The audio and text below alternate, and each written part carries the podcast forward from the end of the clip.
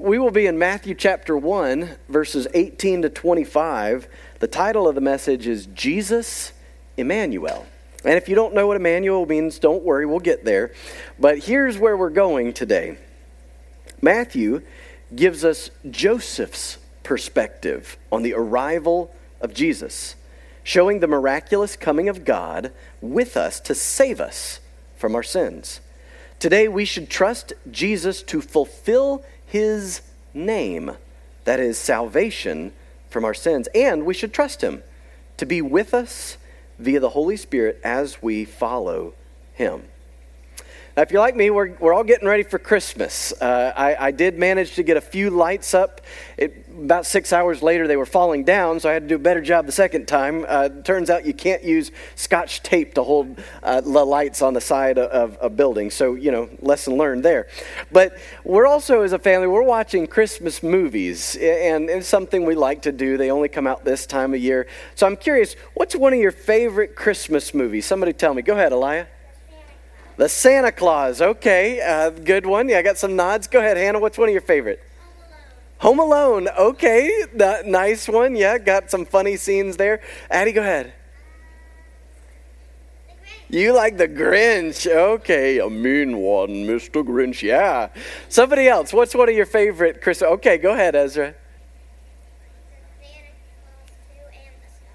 Okay, you like the Santa Claus 2 and the Star. All good ones, you know, very good. I got anybody who remembers, you know, like Miracle on 34th Street? Yeah, the a favorite or It's a Wonderful Life. Any Yeah, there we go. Some some still like that one. Uh, let's see what a Christmas story. That's not a bad one. Uh, shoot your eye out, kid. Uh, we, we have watched because my kids got into it this year. You heard it a few times, but the Santa Claus, the one with Tim Allen, and, and we like that one. And if you remember the story, he's a very busy guy, too busy for time with his family, and he's got his son with him. He's, he's divorced and has uh, joint custody of his son. But on Christmas Eve night, he hears somebody walking on his roof.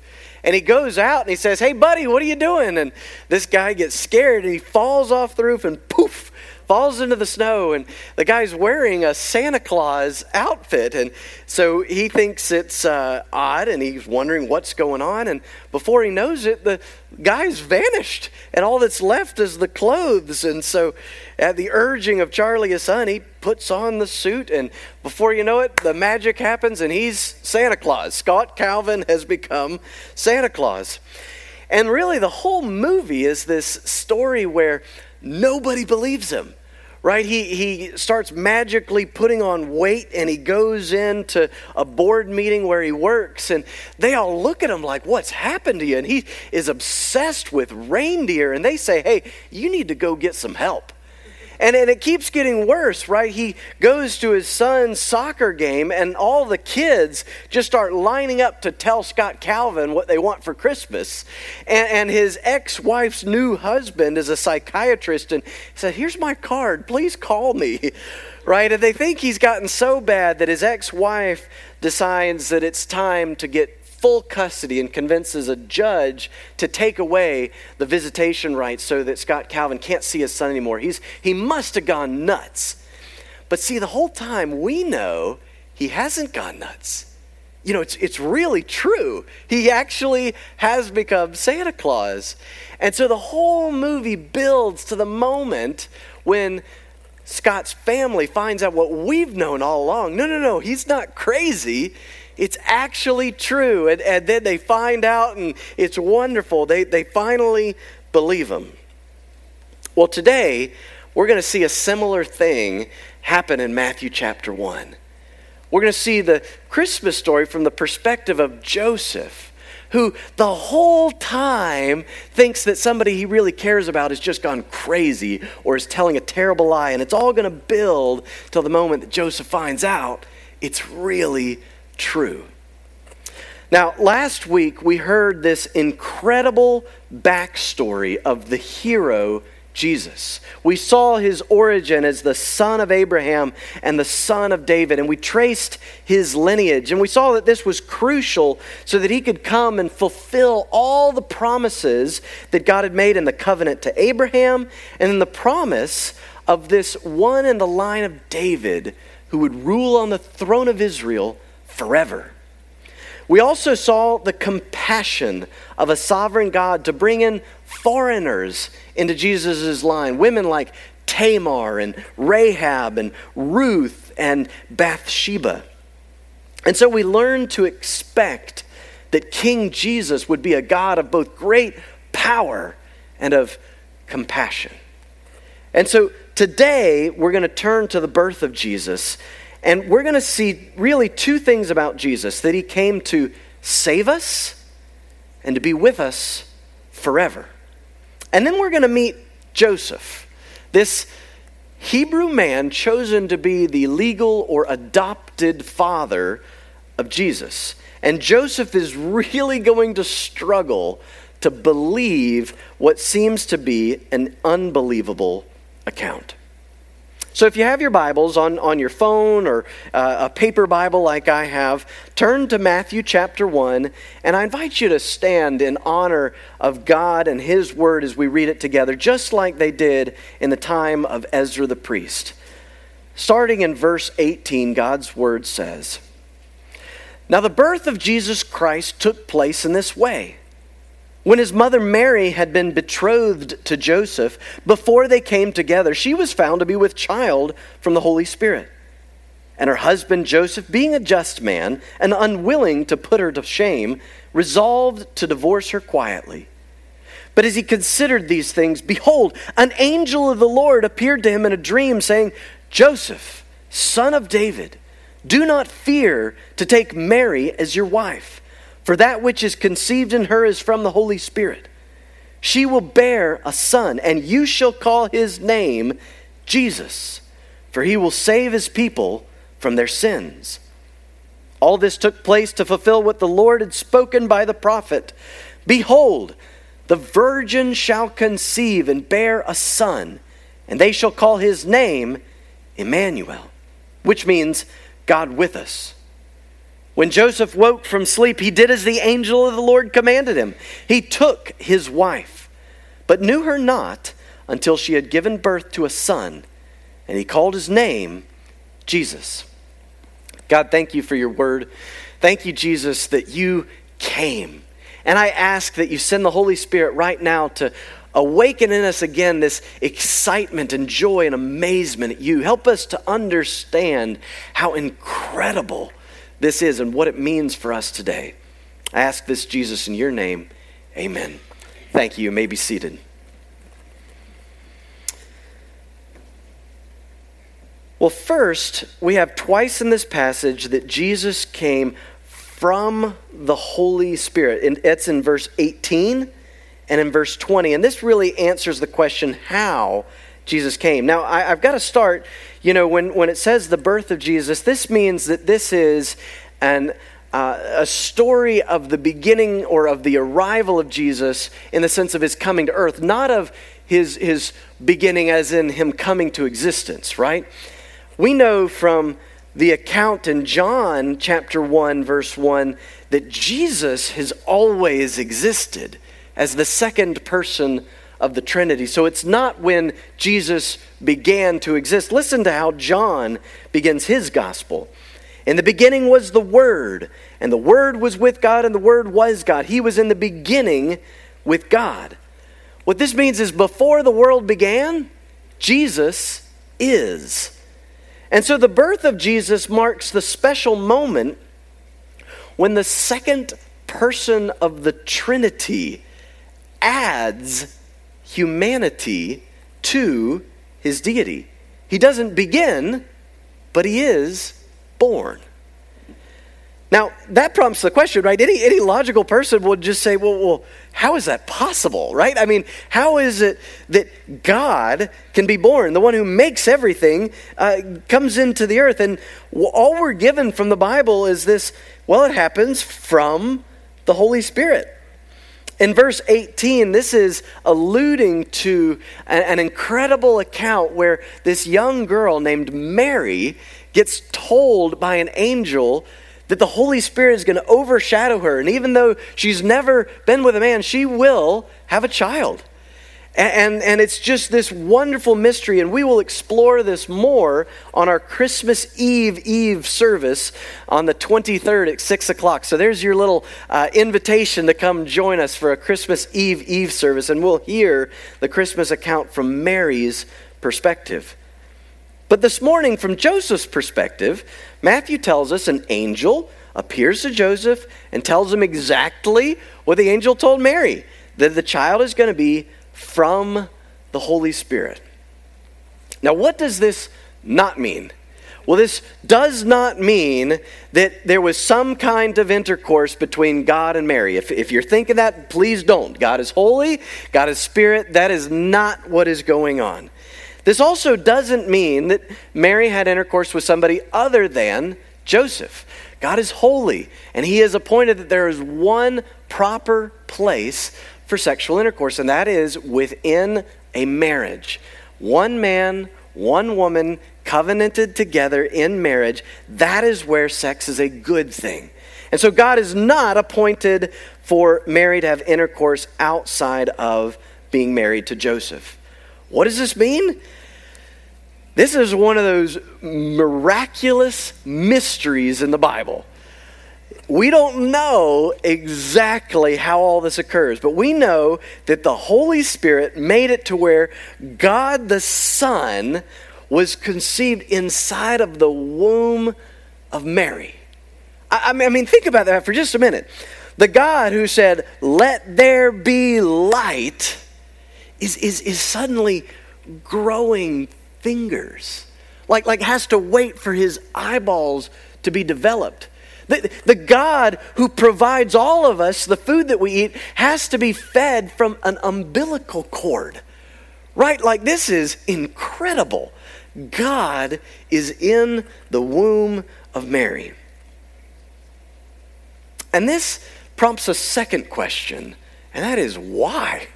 Why would God subject himself to all of this? Well, here's the answer Jesus was born of a virgin to be born without Adam's sin.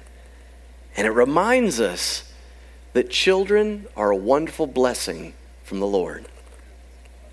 Let's start with the general reminder that God would decide in His graciousness to get inside of a womb and to be born as a little baby. It reminds us of this great fact in the Bible, and that is that children are a blessing from the Lord. God's always the one who blesses with kids. You know, if we were to go back and just look at some of the important first families, Abraham married Sarah, right?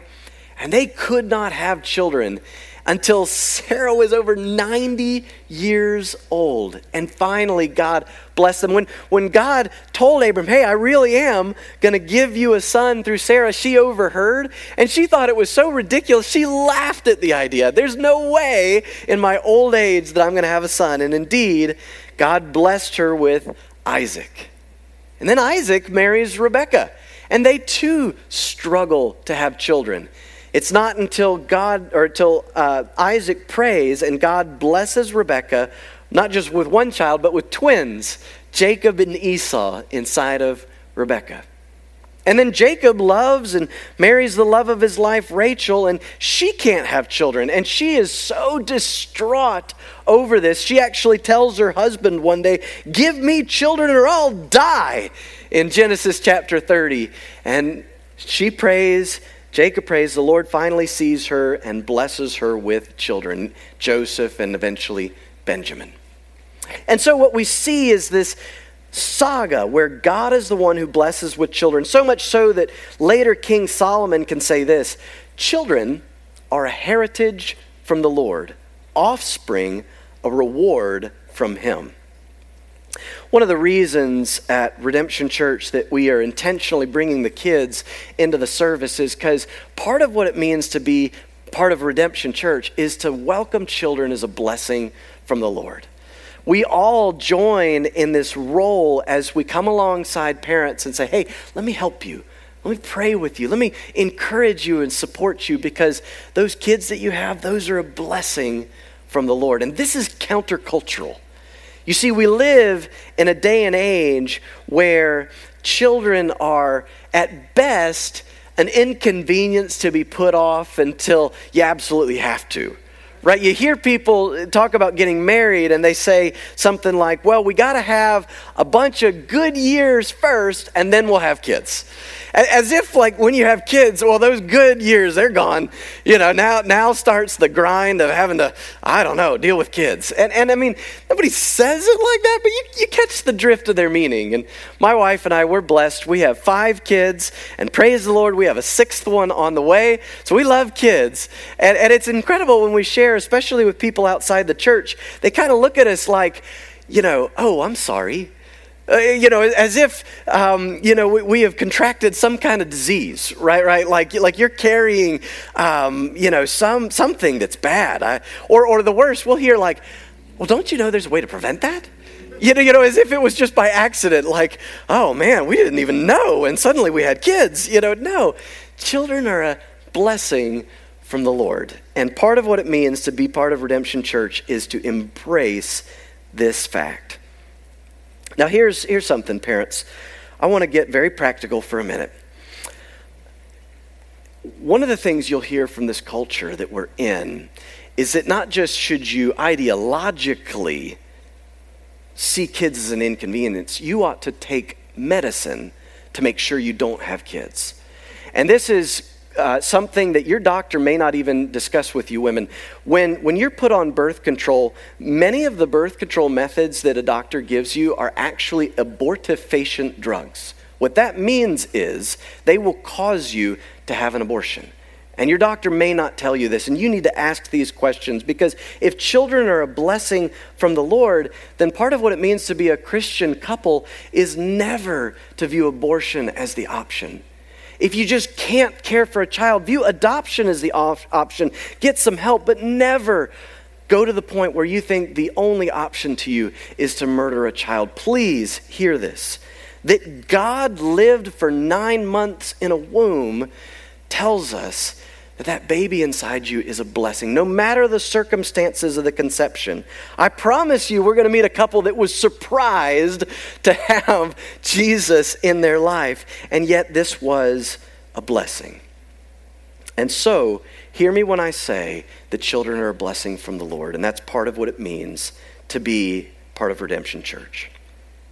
Now, on the why, why would God go to the lengths of entering a womb? That, that takes us back it up a little bit. And if you heard up here when Pastor Jeff was talking, he, he brought us back to Genesis 3. And, and something happened in Genesis 3 that has affected every single one of us. There were Adam and Eve in the garden. They'd been given one command don't eat from the tree of the knowledge of good and evil. And that snake, that ancient serpent, the devil, slithered up to Eve and enticed her, tempted her to do the one thing she was told not to do and to take and eat the forbidden fruit. And then she gave some to her husband Adam, and he did the one thing he was told not to do, and he too ate from the fruit. And so sin entered the world, and it has infected all of us. So much so that when Paul reflects on this, he says this Sin entered the world through one man, and death through sin, and in this way death came to all people. Romans chapter 5, verse 12. All of us are born with a sin nature. And that means that we are born with hearts inclined to sin. We see that, right? Uh, when you're raising kids, you don't have to teach them to be selfish. You don't have to teach them to cry. You don't have to teach them to take their siblings' toys. They get that part pretty well naturally. You have to teach them to share. You have to teach them to respect. You have to teach them to care for others. And that's because every human being born with an earthly father is born with a sin nature. And so, God had to do something new. He had to have his son born in such a way that he was fully human but did not have an earthly father to have Adam's sin credited to his account, coming all the way down through every father in history. And that's what he did. He gives us Jesus, this new Adam. Listen to how Pastor David Platt summarized the importance of the virgin birth. In the virgin birth, Jesus did not inherit a sinful nature, nor did he inherit the guilt that all other humans inherit from Adam.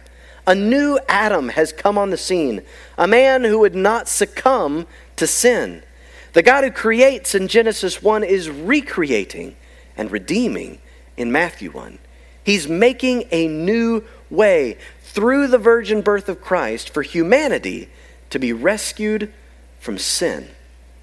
That's why God went to so much trouble to have his son be born of a virgin woman. And so we shouldn't quickly say, oh, you know, this is just one of those things Christians believe it's not that big a deal. No, no, catch this. If Jesus isn't born of a virgin woman, even if he never sinned, he would have a sin nature and could not be our sinless Savior. It has to happen just the way Matthew says it happens for him to be our Savior. So, Jesus is conceived from the Holy Spirit. That's necessary for us. And children are to be treasured from God. But now we turn not to just how and why Jesus came, but to what purpose. And that is to save his people from their sins. Look with me back at verse 21 in Matthew chapter 1. The angel said, She will bear a son, and you will call his name Jesus, for he will save his people from their sins. That word that we pronounce Jesus in the Greek was Jesus, and in the Hebrew was the word Yeshua. We, we might say Joshua. And it means this Yahweh is salvation. Or, or another way to say it Yahweh, my salvation. You see, wrapped up in the name of Jesus is the mission of Jesus to save his people from their sins. Now, I don't know about you, but as I started to wrestle uh, as an adult in life with the implications of the gospel, there was a little bit of ego rubbing the wrong way right? If you're an American, and especially an American who's, who's prosperous, to be told initially that you need to be saved is somewhat offensive. What you, what do you mean I need to be saved? I'm doing pretty well. I've got a happy life. I've not murdered anybody. I've not done anything too bad. What do you mean to imply that I am not okay? Saved implies that you're not doing too hot or maybe that you're in danger of something. And for most Western people, especially in America, danger is something we watch for entertainment on the TV, right? We don't go through life thinking that we are in danger. We, have got, you know, s- s- alarm systems for that, and life insurance for that, and health insurance for that. We're, we're doing pretty good. But here's what it meant in first century Palestine. You see, when Jesus comes on the scene, they knew danger. They knew the precariousness of life. They were under the boot of Roman control. They lived life with the danger of war and disease and uprisings and famines and fluctuating economies and a leader who was a despot. And we'll meet this tyrant next week, a king named Herod. They lived in which they knew life was a bit precarious. I've got to tell you this morning that even if you've got it made, and I'm not saying that's a bad thing, but even if you've got it made, you're in more danger than you know. Your life is not as settled and safe as you think it is. The Bible tells us that Jesus comes to, be sa- to save us from our sins because we all have a problem. Now, they're going to be up here, but you need to know this. Our problem, our main problem as Americans, it is not social. You see, there's a, a thing going on in our country right now, and it's very real, but it is a, a racial tension and strife that is bubbling to the surface. And for many, this is a daily reality, and it's really a problem that they cannot come and know that they are valued no matter their race or ethnicity. And this is a problem, but it is not our main problem as Americans. It's not social. Our main problem is not biological. If you've been watching the news of late, you will be told or tried to be convinced that the coronavirus is your biggest problem in life. And the coronavirus is a problem. But your main problem is not the coronavirus, it's not biological. It's also not economic. Oh my goodness, has the economy been going up and down and the job market left and right? And if you have tried to follow the stock market, it looks like a seismograph for an earthquake. Just blah blah blah blah blah blah blah.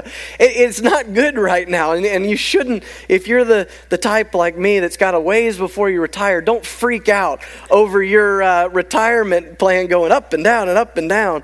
Uh, your main problem, as big as the fluctuations have been, is not the economy in the U.S. It's also not political. I don't really need to know who you voted for in the last election or who you plan to vote for in the next, but you can see, right, that we are not a united people. You can see that the, the uh, back and forth between Republicans and Democrats, you, you almost think that people would hate uh, a Democrat or Republican more than they'd hate enemies outside the walls. You go, wait a minute, wait a minute. We're all part citizens of one nation under God. I mean, we can disagree, but still be citizens together. But even with the divisions, our main problem is not political. And finally, it's not educational. Those of you who uh, have children in public schools, whether it's elementary or middle or high school, or those of you who are in the school system, whether it's elementary, middle, high school, uh, college, you know that there's some problems with our education system. Whether it's uh, there, there are some for whom they just don't have the same opportunities that others have. The, the inequality in our education system, or the fact that certain uh, districts are just remarkably underfunded. If, if you're a teacher in today's public school system, God bless you. You are underpaid, overworked, and, and, and I just pray a blessing on God from you. But even with all the problems, your main problem as an American is not educational. Your main problem, whether you're an American or any other uh, nationality, is theological. You are a sinner and you will stand one day before a holy God. And that's your biggest problem. You need to be saved from the just penalty for your sins. Now, I think we live in a day and age where those of you who are saying here over about 60, what I'm going to say to you right now is so basic you go, well, that doesn't even need explained. But those of you who say who are um, 40 years old or under, you need for me to be able to tell you clearly what happens to you if you're not saved. Here's, here's where we're going to go in the Gospel of Matthew. We're going to see that there is a punishment for sins that will fall on you if it doesn't fall on somebody else. The just punishment for your sins against an eternal God is an eternal punishment. What it means is after you die and you stand before Jesus as judge, if you are standing alone, you will be consigned to a place called hell where you will suffer forever. It never ends. And it's terrible. And my heart hurts thinking about it. But that is the reality that is laid out in the Bible. If God doesn't intervene, every human being is bound for hell. And so, God intervened.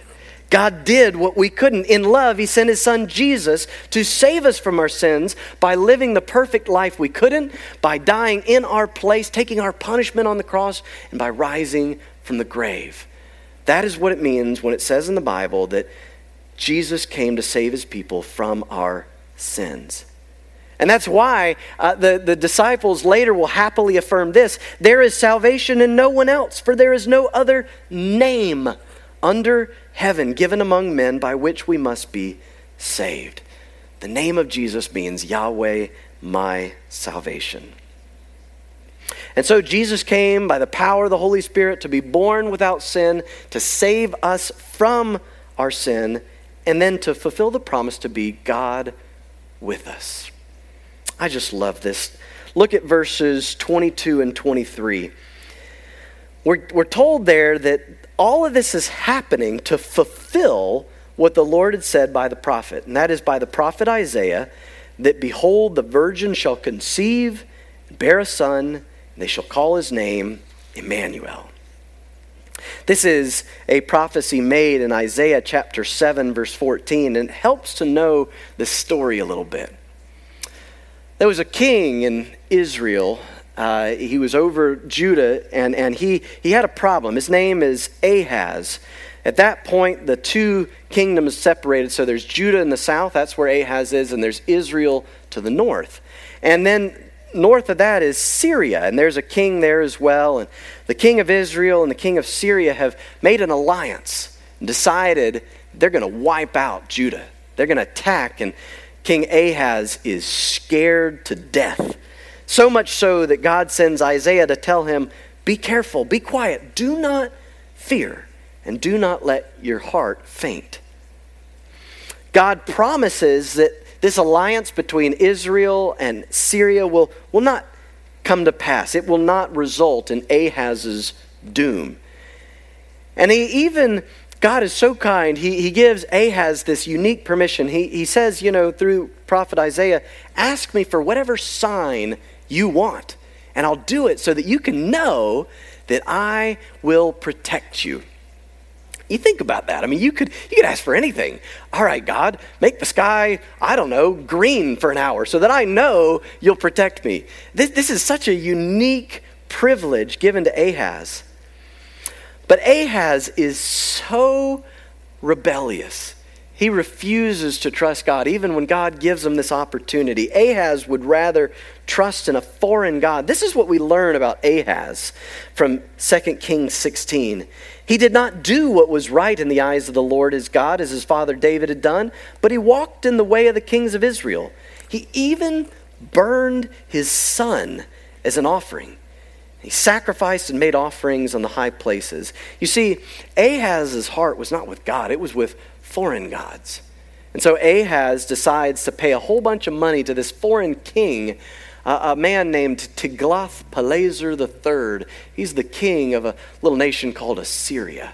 And if you know the story, yes, the wicked king Tiglath-Pileser III does come and he wipes out Israel. He wipes out Syria, and then he turns and he attacks Judah as well. So the very thing that Ahaz feared comes on him because he trusts the wrong king. But here's what God does God says, All right, Ahaz, you won't ask for a sign? Then I'll give you one. And here's the sign The Lord himself will give you a sign. Behold, the virgin shall conceive and bear a son, and shall call his name Emmanuel. And before the boy knows how to refuse the evil and choose the good, the land whose two kings you dread will be deserted. Now, we're told this in Isaiah because wicked King Ahaz refuses to ask for a sign. And here's what happens Isaiah goes, and very soon, with his wife, they conceive and they bear a son. And this son's name is hard to pronounce. We were talking about this in Sunday school, Daryl. Here's a, a, mouthful. This son's name is Maher Shalal Hashbaz. that is Isaiah's son's name. And just as God, through Isaiah, predicts by this time this son is young, the king of Assyria comes and he deals with Israel and he deals with Syria so that Judah is saved. And some people will, will hear this story and they'll, they'll keep reading. They'll find out that a son is born to Isaiah and then God saves Judah. And they'll do a little bit of research. And in that passage where it says, the virgin shall conceive, the word virgin in the Hebrew is alma. And it can mean just a, a very young married woman.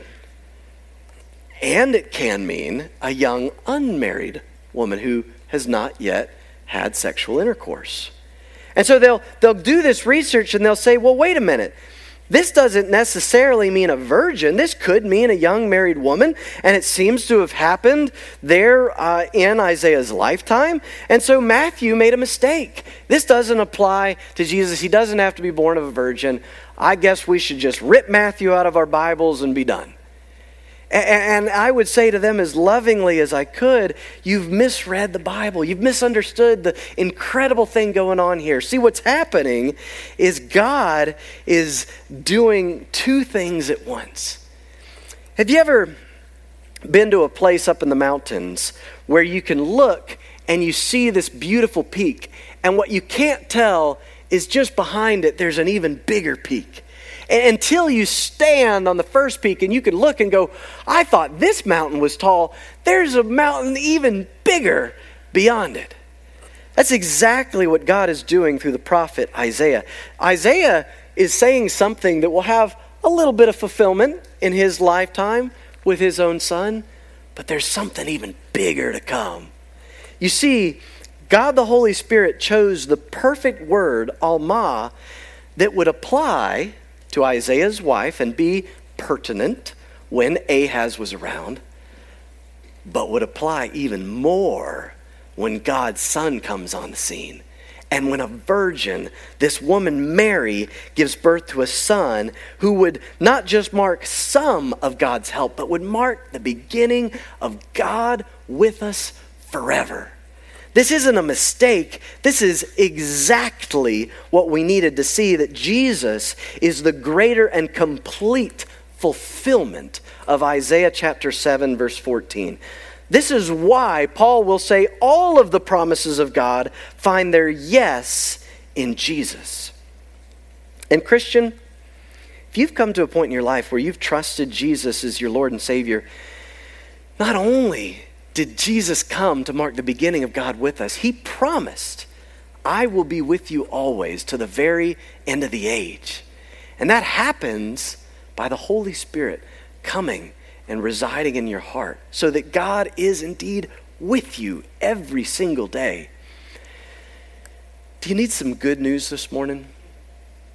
If you're a Christian and you face something hard this week, say, you or someone you know is in a hospital room and you get some scary news, and because of COVID, maybe you can't even be with them when they get that scary news. You know what? Jesus is Emmanuel, God with us.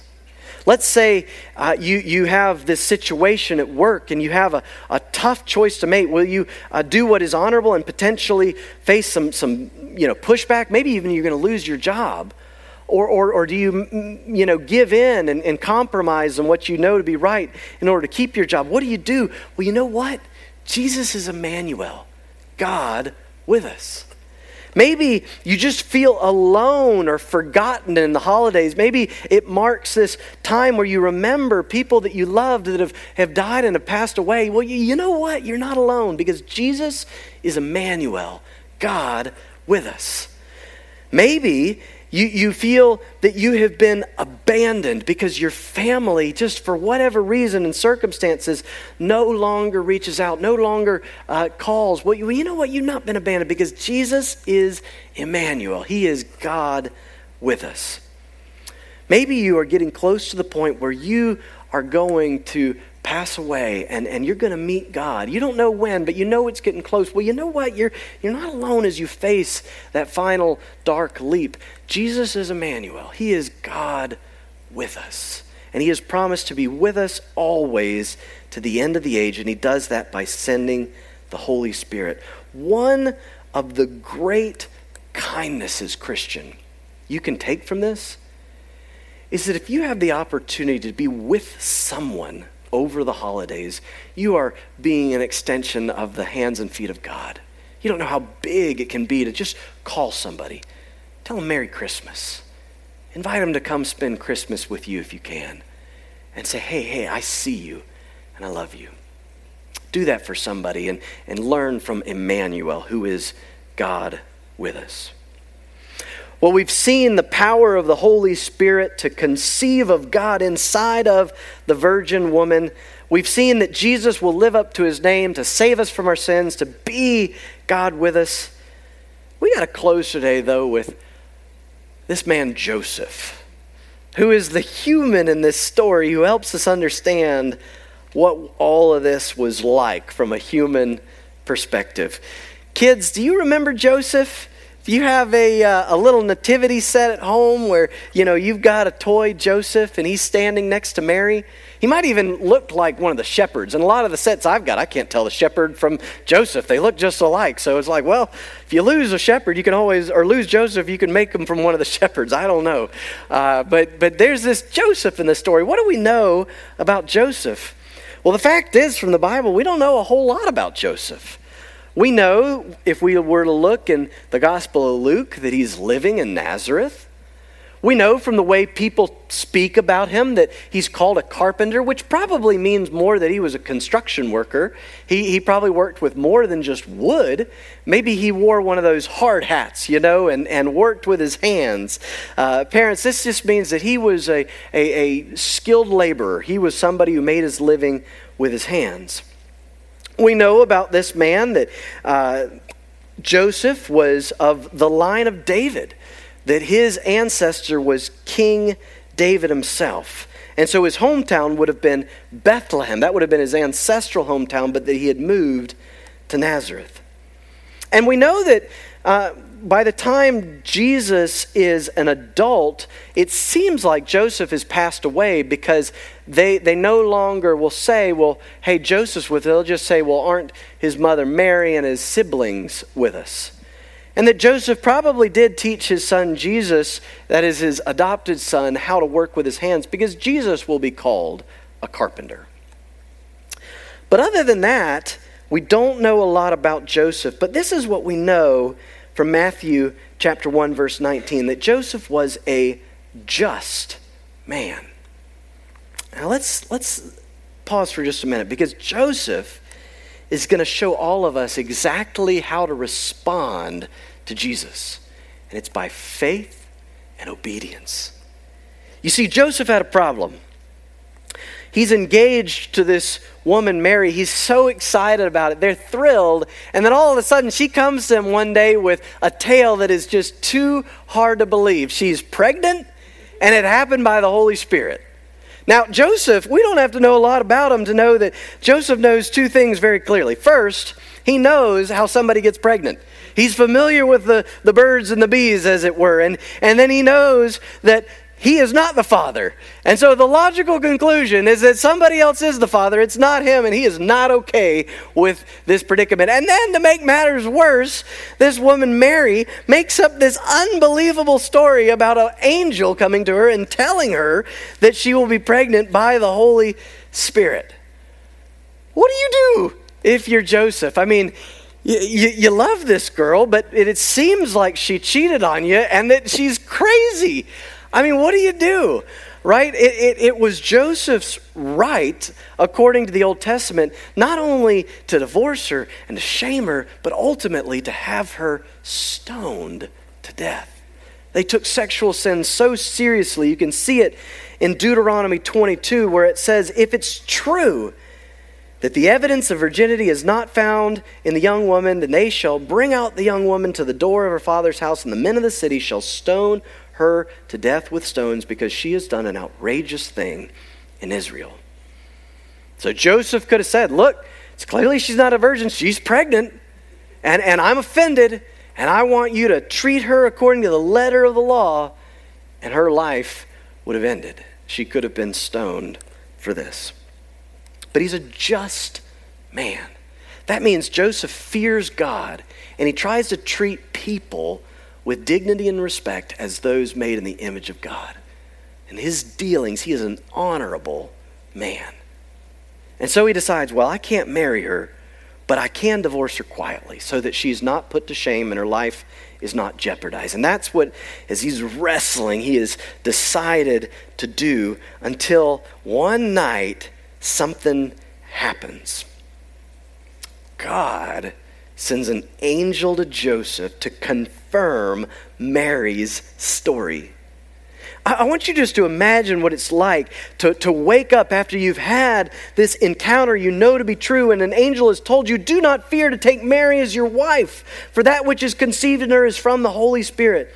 This is the turning point. It's when we find out that everybody finds out what we've known that Scott Calvin is Santa Claus. Hey, Joseph, guess what? Mary's not nuts. She's telling the truth. The baby is the Son of God.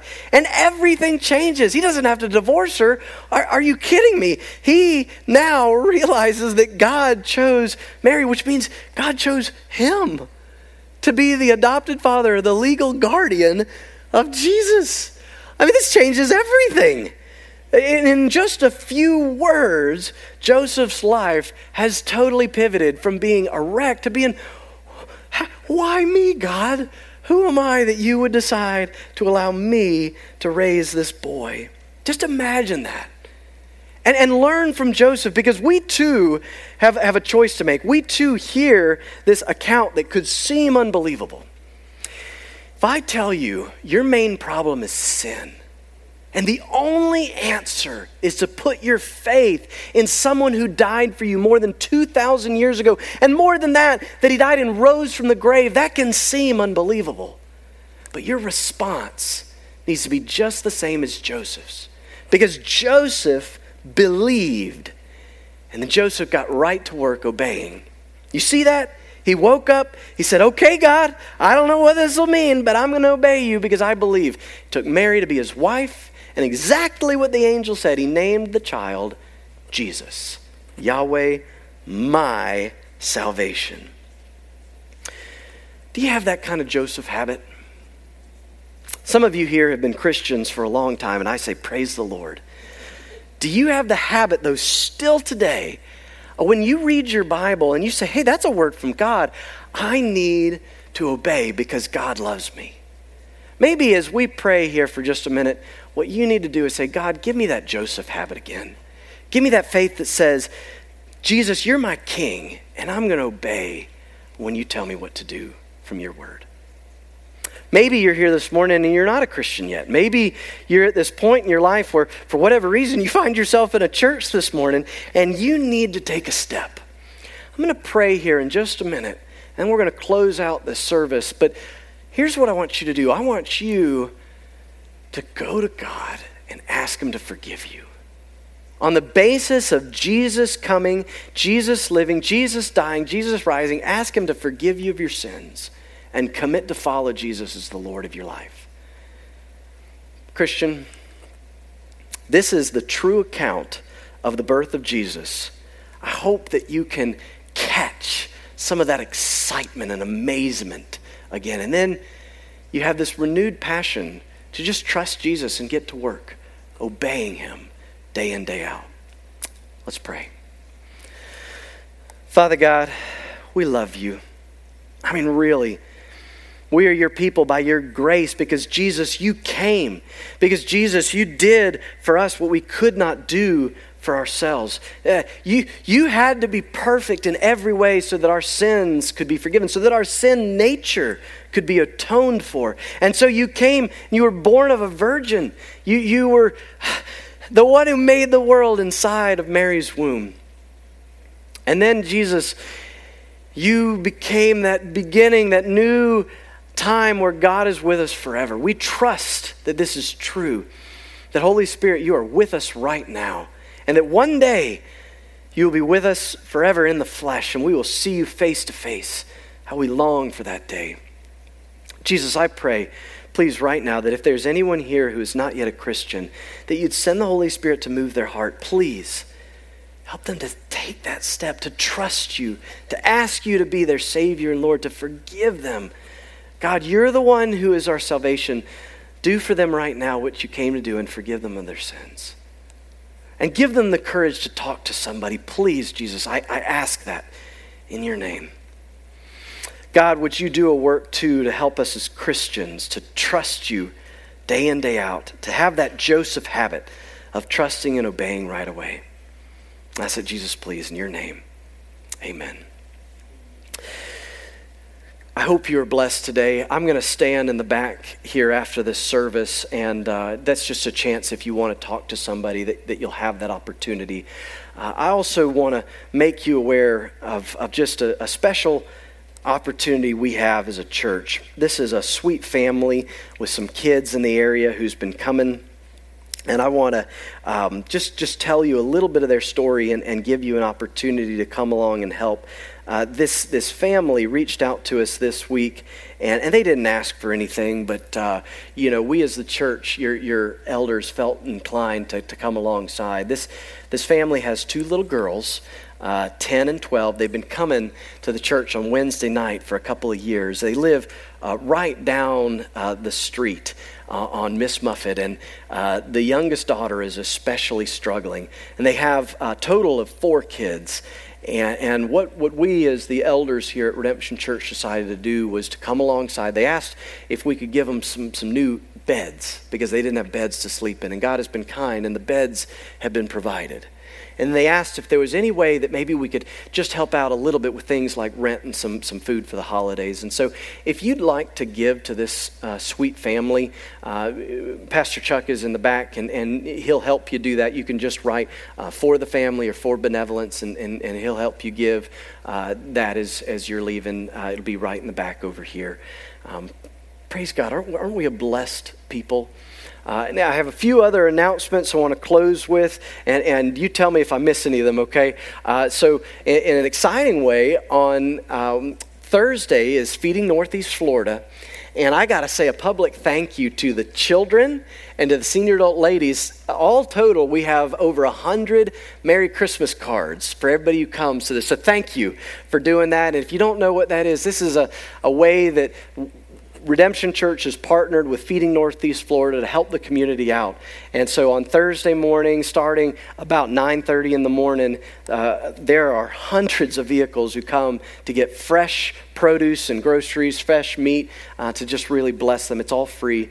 Uh, this is something, Redemption Church, if you ever want to help out, uh, me and my family try to be there as often as we can. It's a wonderful thing to come to and be a part of. If you want to come this Thursday, I could use some help in just handing out some of these Merry Christmas cards. We'd love to have you be a part. If you know somebody that this would bless, come through and drive through with your vehicle, and uh, we would love to bless you with some food. Also, want to share that next Sunday, right after this time, we are going to have a Christmas party.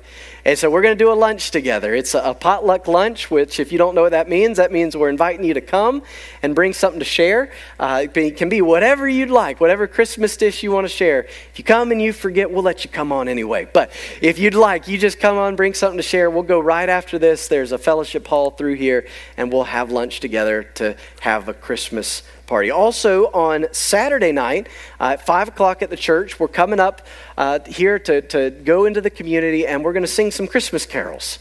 And then we'll have a celebration after that. Uh, Daryl and Cheryl Gandy have opened up their house to have a party afterwards. This is something we do. There's, there's some who would love to come to the church, but they can't physically be here. And so we're going to go and sing some Christmas carols. You might say, well, Pastor Jared, I don't know how to sing. I'd be that one off key. I think it'll be funny for the rest of us. You come on, we'll be off key together. It'll be a good time. Uh, and, and then, as always, if you're a first time guest with us, thank you. Thank you for coming. Um, really, uh, we're, glad you're here. Uh, please, if you can, fill out the little guest card just so we know how to pray for you and, and love on you. And, and, for those of you who are members, thank you for your faithful attendance and your faithful giving. Your giving uh, through Redemption Church is what allows us to still be a gospel witness in this community. Thank y'all so much. Uh, let's pray and we'll be dismissed. God, again, we thank you. We love you, Jesus. Thank you for your love. You are so good to us. It's in your name we pray, Jesus. Amen.